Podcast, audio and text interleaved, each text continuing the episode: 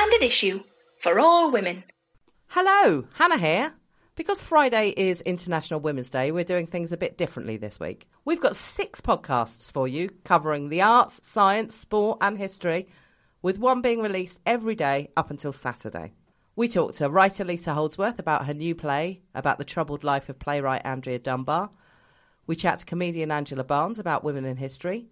We host a round table with the Royal Society of Chemistry. We talk 100 years of women in the police with author and former police officer Jennifer Rees. We talked to Karla Williams mm-hmm. about her production company, Ms. Mono. And we talked to Jill Scott, Manchester City and England midfielder, about the forthcoming Women's World Cup, among other things. So, loads to enjoy there. If you've got time, you should listen to them all. But before that, here's a bit more about the episode you found yourself listening to now.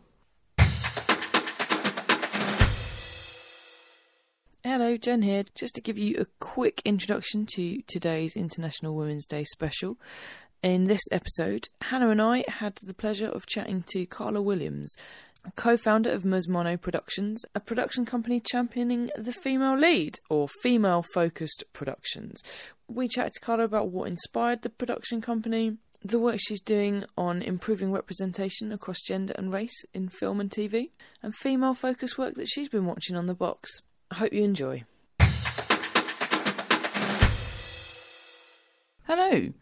We are joined by Karla Williams, co founder of Ms Mono, a female led production company. Hello, Karla. Hello, how are you? I'm very well, thank you. And you? Yeah, good, thanks. You've got a lovely sparkly jumper on. Thanks. I'm a bit eBay. jealous.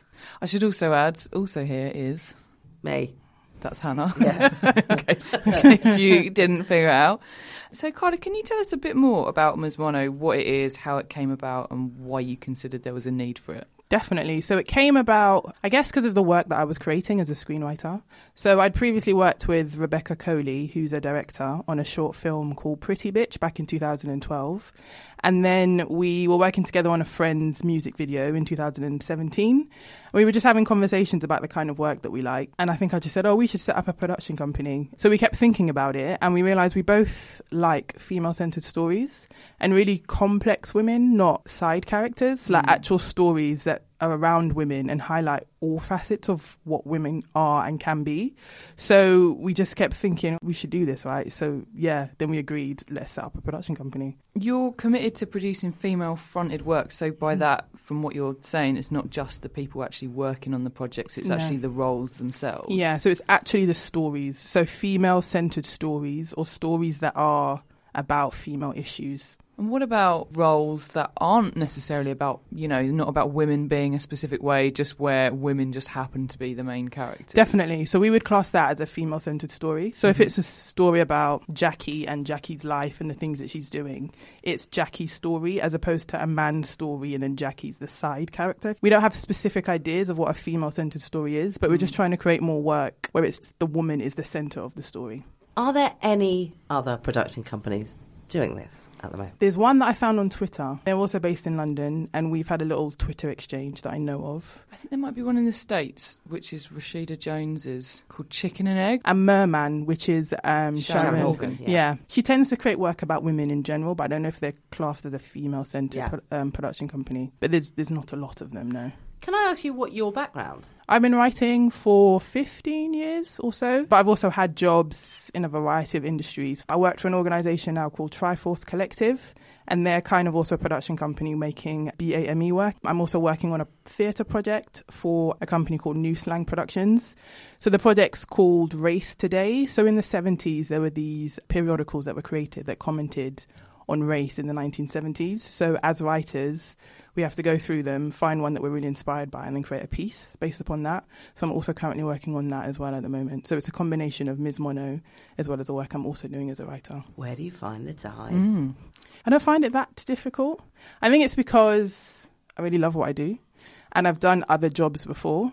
And I'm really happy that I'm finally doing something that I really, really want to do. And it's making a change, so to speak, as well. You know, the central goal of Ms. Mono is to increase female representation in the film and Mm. TV industry, but you're also partnered with a variety of organisations that are promoting the representation of people of colour within Mm. the industry. Is that another sort of central theme to your work? Definitely, because I think people of color are also women. So it's this idea of creating work that's intersectional. So it's not a particular female story, but we try to represent women across race and across backgrounds. So even our title, Ms. Mono, comes from that. And so the goal is to be able to represent a cross section of women rather than particular groups of women. Can you tell us a bit more about the sort of state of play at the moment in terms of representation of people of colour in film and TV and how that's improving and, and how you're hoping to sort of drive change? I mean, I think it's great what's happening so far. There was never films like Black Panther when I was growing up. There wasn't programs like Chewing Gum on TV when I was growing up either. So I think it's brilliant, but I still think we've got a long way to go. I think we need to see more BAME people and women in roles of executives, more women and BAME people directing, commissioners, running TV channels, financiers, the people that fund films. Hmm. I think when we have more representation there, because I think we're talking about diversity a lot, but I think there's a lot of talk, but I think there needs to be a bit more action as well. We're doing really well and things are moving forward, but I definitely think, still think there's a way to go. Definitely. I think when you look at things like Black Panther, that's a real if you build it, they will come moment mm. because mm. that's not just about, I mean, it is about representation, mm. but if you remove that from it, a lot of the decisions about Black Panther were made on cold hard cash. That Right. has mm. hmm. that has been successful. Mm. That has made money. Exactly. I think the thing about Black Panther is it feels like it, it was approving a point that people Yeah. have been making for a really, really long time, long yeah. time. And it's the same with Wonder Woman. So it's this idea of if you put women to front films or non-white people to lead a film, people won't come, and that's just not true. Like there's definitely 100% an audience for the work, which films like Black Panther and Wonder Woman proved, and also shows like Chewing Gum. People really enjoy Chewing Gum, and it had a massive audience. So this idea of it's a risk is not true in our day and age, mm. and people like Netflix are also proving that as well. Oh, I mean, Netflix. We were we were talking about Netflix the other day because I was talking about Russian Doll, which is like mm-hmm. female led, but also it it's just got a wide ranging cast. Mm-hmm. It's got African Americans in it. It's got Asian Americans in it. Hmm. It's got lesbians in it. It's got eh, all sorts and Exactly. and all of them are roles that could have been played by white people. I don't hmm. think any of them are intrinsically Exactly. though written, but so just cast different people for, Yeah. for different roles. basically. I think representation is really important because also I really love stories that involve, say, black people, but aren't about being black. Yeah. Because you don't wake up every morning and you're like, oh yeah, I'm black. How am I going to navigate life? You just get Yeah. up and you live Yeah. your life. And I think more stories like that, and I definitely try to create stories like that, just about people who happen to be black and women or Yeah. gay, like just people. It's not about being black No. or about being a woman. It's just about having a story. Exactly. Yeah. Yeah. And just telling that person's story. Yeah. I think that's when we'll see, you know, real progress is when we start to see those kind of storylines. And I Definitely. agree, like there, there just aren't enough of them at the moment. Yeah, Mm. absolutely. And it does seem positive because I can remember a couple of years ago, we were our film reviewer is a woman of colour, and she was saying, you know, that although two three years ago things were getting better, she was like, we need to get away from slaves. We need Mm. Yeah. every narrative not to be about slavery. Yeah. And her wish came true, really, Yeah. in the last couple of years. So, Definitely. Yeah, crime is another thing that really irritates me. And that you either grew up on a council estate or you've got you're some way connected to crime. Those are also stories I see quite a lot of, especially with black male leads. Mm. And I'm just a bit like, yeah, I'm kind of done. Like I don't I don't know what else we can say about that. Like we've seen so many mm. stories about it. Have you seen Crazy Head with Susan Wokoma? I didn't get to see Crazy Head. No, it was on E4, wasn't it? It wasn't E4, Yeah. but I believe, or it certainly was on Netflix for a while. Okay. Um, I don't know if it still is. Obviously, Susan Wokoma is the lead, Hmm. or one of the leads in it, and Susan Wokoma is a woman of colour. And in the show, I loved it because it's a bit like Buffy the Vampire Slayer, Okay. which is Mhm. what I grew up on. Her brother in the show, it's Arinze Kene, who's this very, very attractive young Mm-hmm. yeah, man cool. Mm. and then he's and he's just like quite dull and nice and and it actually you're like oh fuck like he's just quite dull and Yeah. and nice Yeah. he's not playing like a drug dealer No. or or a terrorist or Mm. whatever and i thought that was a, a really inspired bit of Yeah. casting Definitely. And I think there should just be more roles like that. As I said, when people are just people. are there any sort of things that you've been watching recently where you've seen really interesting female characters in film or tv Flack. So I went to a preview screening and I watched episode one. So it's a new show coming out on W, and it's four lead women. So it's kind of set in a PR agency. So Flacks are the people who prevent scandals coming into the newspaper essentially. And normally the way they do that is by giving the newspaper a bigger scandal than the one they're about to publish. Um, so I've seen episode one. Arinze Kene is also in that, and he's really good in that too. And it's really, really good. So there's four women in the PR agency. So there's one who's the lead, played by Anna Paquin. And she's quite an interesting character. She's quite complex. So she's kind of in a relationship with Arinze. They're trying to get pregnant, but she's also on the pill because she doesn't really want to get pregnant. And then she's sleeping with her client at the same time, but her client's a really terrible person who's also just cheated on his wife, and that's a scandal that's kind of coming out. Then there's her boss, which is played by Sophie Okonedo, who's just hilarious. She's just really, really funny. And then there are two other women. It's just a really nice to see a wide range of different types of women. Yeah. Or they're not simple characters; they're quite complex women, and also it's really funny as well at the same time. So yeah, I'd say Flack is the last thing that I saw. Is that Yeah. a British It- show? Yeah, I think it's a British and Americans. I think it's a British production company, but I suspect there's some American money. Mhm. And also, I know it's been screened in America as well as the UK. okay. And I think it's coming out on W soon. 'cause I saw an advert for it today on Twitter, so it should be coming out soon. okay. And that's really, really good. I definitely recommend that to watch. I'm currently watching The Good Place, hmm which I, I quite like. I think it's funny, but not a ha ha laugh out loud funny, but I quite Mhm. like the premise. This woman who's not a great person trying to stay in the good place rather than going to the bad place. Orange is the New Black. I love the women in Orange is the New Black. Yeah. You're a big fan of that, aren't you, Hannah? Yeah, I really love yeah, that. well, what I like about Orange is the New Black in a sort of generalised way Mm. is about the, the variety of different shapes and sizes of bodies you see. Because, like, obviously, prison drama, right? Quite often you see them in the shower or, you know, in various stages of Mm. undress. And it's not often you see cellulite or, you know, 50 year old tits Yeah. or whatever on television. and it just. It's just normalised by the fact that yes, there are attractive young, fit, Mm. pert bodies there, but that's of course not what the world looks like, or not what everybody looks Yeah. like. So I think it's done a really good job of. I, I don't want to say body image because it, it's not even pushed in that way. It's just like this is what I look like Hmm. when I take my clothes off, and you know, not all women look like athletes or Yeah. supermodels when they take their kit off, which is Most you know, women don't.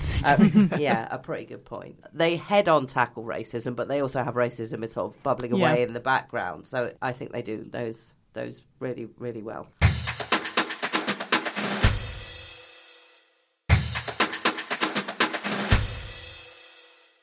Hey there, people of London and the surrounding areas.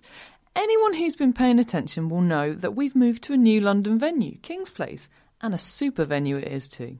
We'll be back there on April the 18th with Jane Flippin Horrocks and Helen Lederer, and again on May the 19th when we'll be chatting to she of Best Newcomer nomination at last year's Edinburgh Fringe, Sindhu Vee, and the legendary Catherine Tate. Am I bothered though? Actually, yes. Yes, I am. More info and indeed tickets can be found at sarahmillican.co.uk forward slash standard hyphen issue. I think as well, and you can tell me whether you agree or you don't agree. I think uh, reviewers bear a lot of responsibility for the way that women are, are sort of television programs are, because I think there's really commonly with a lot of actually not just reviewers, but you know, with the general public to actually belittle things that are female led television programs and say, oh, they're really cheesy or they're really silly or they're really sentimental. Call the Midwife is a great example of this. I actually watched Call the Midwife because my mum like, this weekend because my mum was at my house and she mm-hmm. loves it, and it talks about some pretty hardcore Yeah. stuff. I mean, a death by a backstreet abortion mm, a couple of weeks ago. They tackle some pretty tough issues mm. that women deal with, and yet it is constantly ridiculed as being like easy Sunday watching television, Okay. and it's actually not like that at all. So I do think that the viewer and the the reviewer mm. both bear a responsibility to actually take women's mm. drama seriously or mm. women's comedy seriously, and not have it like it's uh, oh look that's just there for representation purposes rather than actually there's a lot of thought, effort, and and sometimes it's saying things quite profound. I think. I mean, I don't really watch Call the midwife. Well, but uh, well, I don't generally. yeah, no, I know. Yesterday. Your, your, your mum, Mary's Yeah. a big fan, isn't she? Because we've talked about this before. But it seems to me it's kind of like, I don't know how I feel about this expression, but sort of feminism by stealth, Yes, it is. which is good if these are sort of ideas or themes or whatever that maybe people aren't that comfortable with. Yeah. Do you know what I mean? That's an enormous audience. Even Yeah. if it just appeals to women, say, over the age of 60, that's Mm. a huge audience. And they deserve to be served by television and by stories as much. Because in truth, actually, they probably watch television in a much more mm. conventional style. And I think it's also for me like a cross section of stories about women. Like it doesn't have to be the same type of story. I think I watched the first series of Call the Midwife, and a friend was also recently in it. So Charlene Monique, who's a member of the Kingdom Choir, so they played a part in a couple of episodes. Mm-hmm. I think it does tackle issues as well, and I think it tackles it in a way that it has to, bearing in mind it's on at eight o'clock. Yeah. And I definitely think there's audiences for that as well, and it doesn't always have to be hard hitting. Well, they have a Windrush character in it now, Mm. which Yeah. which enables them to really Yeah. tackle that sort of issue head on. And again, historically, Yeah. that's absolutely right. Like that Yeah. should be represented because that is historically accurate. Yeah. There's definitely also a movement for more female reviewers. Definitely. Like I know Stylist had a thing, I think it was last year, so they were actively seeking more female and women of color reviewers. And now they've got a whole section there called Under Her Eye. And a lot of the reviewers now are review films, but they're female reviewers. And also, um, is it Brie Larson, who's in Captain Marvel? Yeah. She was also saying that she's realizes a lot of the people that keep coming to the press junkets all kind of look the same Mm. and she wants to increase representation for this film as well. So there's definitely also a call for critics to become more Oh, diverse as well. I think journalism yeah. in general, yeah. I mean, I definitely agree. We talked about this when we were at the Hay Festival. Mm. I was like, it's the single biggest bar to mm. advancement of women on television is all male reviewers mm. because they just don't follow or they don't choose so Right. much. And again, talk about by stealth. I mean, if you look at what Charlie Brooker has done for mm-hmm. women mm-hmm. on television by stealth, by putting it out, it very much goes out under the Charlie Brooker brand. Okay. But a huge percentage of his mm-hmm. lead roles are played by women. A huge percentage of his lead roles are played mm. by men of colour. And a hmm. fair percentage are played by women of colour. Right. And you're like, that's equality by stealth. It's Yeah. brought in as it's part of a b- bigger brand mm-hmm. because it's a anthology television. You know, it doesn't have a star, so it's a mm. different person every mm-hmm. week. So you're female led and you've committed to having 50% of women across your productions. Mm-hmm. So I guess that means within the actual production. Yeah. As well as, you know, On starring. screen, and yeah. Why not go the whole hog? Why only 50%? Because there are some really talented men that we'd also love to work with. And I guess for us, it's about equality. And because I think across the industry, women are underrepresented. So we feel 50% is an equal representation of men and women. So we're seeking to get that with the productions that we create. Because we'd always tell a female centered story, but there may also be male characters as part of Yeah. her story at the same time. Um, and there are some great male directors, designers, DOPs that we would love to work with. I mean, it's better than someone found that 4% of the directors of the highest grossing films Mm. ever were women. Exactly. Yeah. And then their commitment was they want the studios to announce one female led project in 18 months or something. That's Okay. not a huge leap forward, is it? No, not in the slightest. And if that's the benchmark, you kind of feel like, yeah, we're in real trouble. so 50% sounds pretty good to me. But but also you get the same thing that you know when we were talking to Sally Wainwright, mm. and it's like from what I noticed from reviewing TV, I think it's better, and she said it's superficially better. In as much as she was like, there's still not a prime time drama e- in mm. this country ever led by a woman of color, never, That's crazy. isn't it? Some, like we've been said with Netflix, I, hmm. think, I think Channel 4 is, or E4 certainly, better mm-hmm. than other. Because Channels, actually, yeah. we were talking about Crazy Head. Hmm. Crazy Head's written by the same guy that wrote Misfits yeah. and of the, hmm. the five lead characters in that, two of them were of color. Okay. So I mean, that's that's a reasonably good percentage. Two of them were women, so you know that's that's not bad. And I think Channel Four does a better job of that. Hello, Mickey here. Sorry to interrupt your listening pleasure, but I just thought, as you're having such pleasure listening, you might be up for helping us out in making more content that champions women. That's easy to do. You can just bob along to our Patreon page, www.patreon.com forward slash standard issue, and any spare bunch you might have found in your pocket down the back of the sofa, feel free to chuck it to us. Much obliged. Can you tell us a bit more about any projects you're currently working on? You're, I know you're making something with comedian Tanya Moore called Celibate, yeah? It is, but it's, the title's going to change. So um, it's changing a lot at the moment. So it's a six-part comedy series, 30 minutes each, which is inspired by my own personal experience of being celibate and then dating a guy who really loved sex. So the two central characters are actually have switched the genders.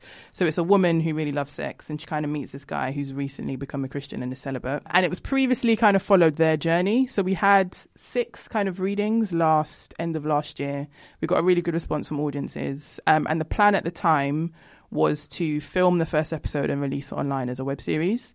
But because we got quite a good response and we got some interest from a few channels, we're now actually pursuing to get it, the whole thing commissioned for TV. Oh, excellent. So I'm currently working on rewrite of the script, and then we're gonna start meeting with production companies. That's the plan. I mean, getting funding is difficult. Is that getting easier, or is it even harder when you're talking about women-fronted stuff? We tried a crowdfunder campaign to get the web series funded, and that did really badly. We raised like two percent, and I think I didn't realize until I started the crowdfunder how much work is required for a crowdfunder. so a friend said that she successfully ran one and raised 20k, but she said she was working like 14 hours a day on the crowdfunder, mm. and I didn't realize it took that much commitment before we launched it, and I just I didn't have I couldn't commit 14 hours a day to it. So so far, trying to get a commission for TV, it's more about right now the script and getting the script as tight as it can be. So the plan is we would like a co-production to work with a bigger, more established production company, um, and we'd be kind of the smaller production company. That's what ideally we would like. So far, there aren't any massive hurdles with regards to the fact that it's female fronted. But we'll see. And the focus, as I said right now, is just making sure the script is as tight as it can be. You have to put a lot of work into the script. So you can have a great idea, but lots of people have great ideas.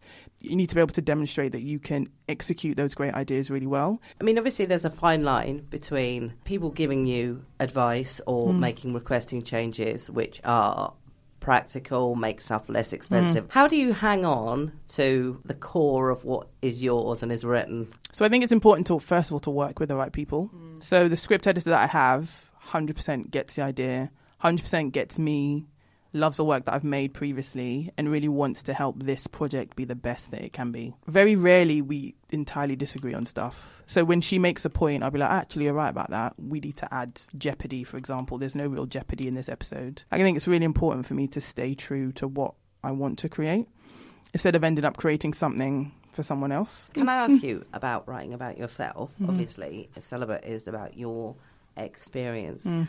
Is that something that you feel comfortable doing? Has that been a? a I mean, I know they say write about what you know. Mm. because I hadn't really spoken about being celibate before to people who didn't already know me or were close friends.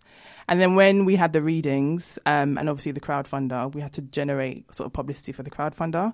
So I ended up doing a couple of radio interviews and talking about being celibate on the radio. And the first time I did it, I was quite nervous. So it was for um yeah, Loose Women podcast. I did it for, and they were great. They were really they made me feel really really comfortable. It was really easy conversation. But the first time I did, it, I was a bit like, oh my gosh, what's everyone going to think? And then the response was just completely opposite to what I thought I'd be, it was going to be, and ended up being really supportive. And during the two, three months we were working on the crowdfunder, doing all the readings, I don't know, people were just a lot more supportive than I anticipated them to be, and a lot more people got it, and a lot more people I actually had a few people praising me for it as well. So it was like it was fine. I guess I'm just trying to also as a person own who I am a bit more mm. because I felt spent a long time wishing I was somebody else or wishing I had characteristics that other people had or friends had or people on TV had. But I'm really trying the age that I am now to just try and own who I am. And this is kind of part of it. And also owning the work that I'm creating as well. And also, it's actually quite easy because you don't have to do a great deal of research. you just remember what happened in a conversation. And also, it's a starting point. So, Olivia, she's kind of partly inspired by the guy that I was dating. They're not the same person, clearly. So, um, they have things in common, but it's kind of where I start. And then I have to put the work in to actually Yeah. develop Olivia into a rounded character. Equally, the guy, he's called Jackson. So, we have the fact that obviously we're Christian in common, but that's again where we started. But it does help that I kind of understand how he thinks because it's how I think. So, it, it's it can be quite handy actually, and it makes it a little bit easier when developing a character. Karla, where can we find out more about Ms. Mono? So you can go to our website, which is Ms Mono, which is M S M O N O dot com, and all our social medias are on there too. We're on Facebook, Twitter, and Instagram Um, but yeah, our website's the best place to go to find out about us. And what's your Twitter handle? So my personal Twitter handle is she writes on, and my name's Karla with a K Williams, and the Ms Mono Twitter handle is Ms or Ms M S M O N O Prod. So Ms Mono Prod. Thank you so much for joining us. no problem. Hi, Hannah here. Just so as you know, we've got a load of great interviews coming your way in the coming weeks and months. Jen met the brilliant Jessica Hynes to chat about her new film, The Fight. And all three of us went to the set of HBO's Gentleman Jack, I shit you not, and grabbed some time with its creator and director, Sally Wainwright. If you want to make sure you don't miss out on any of these chats with brilliant women, please subscribe either on ACAST or iTunes.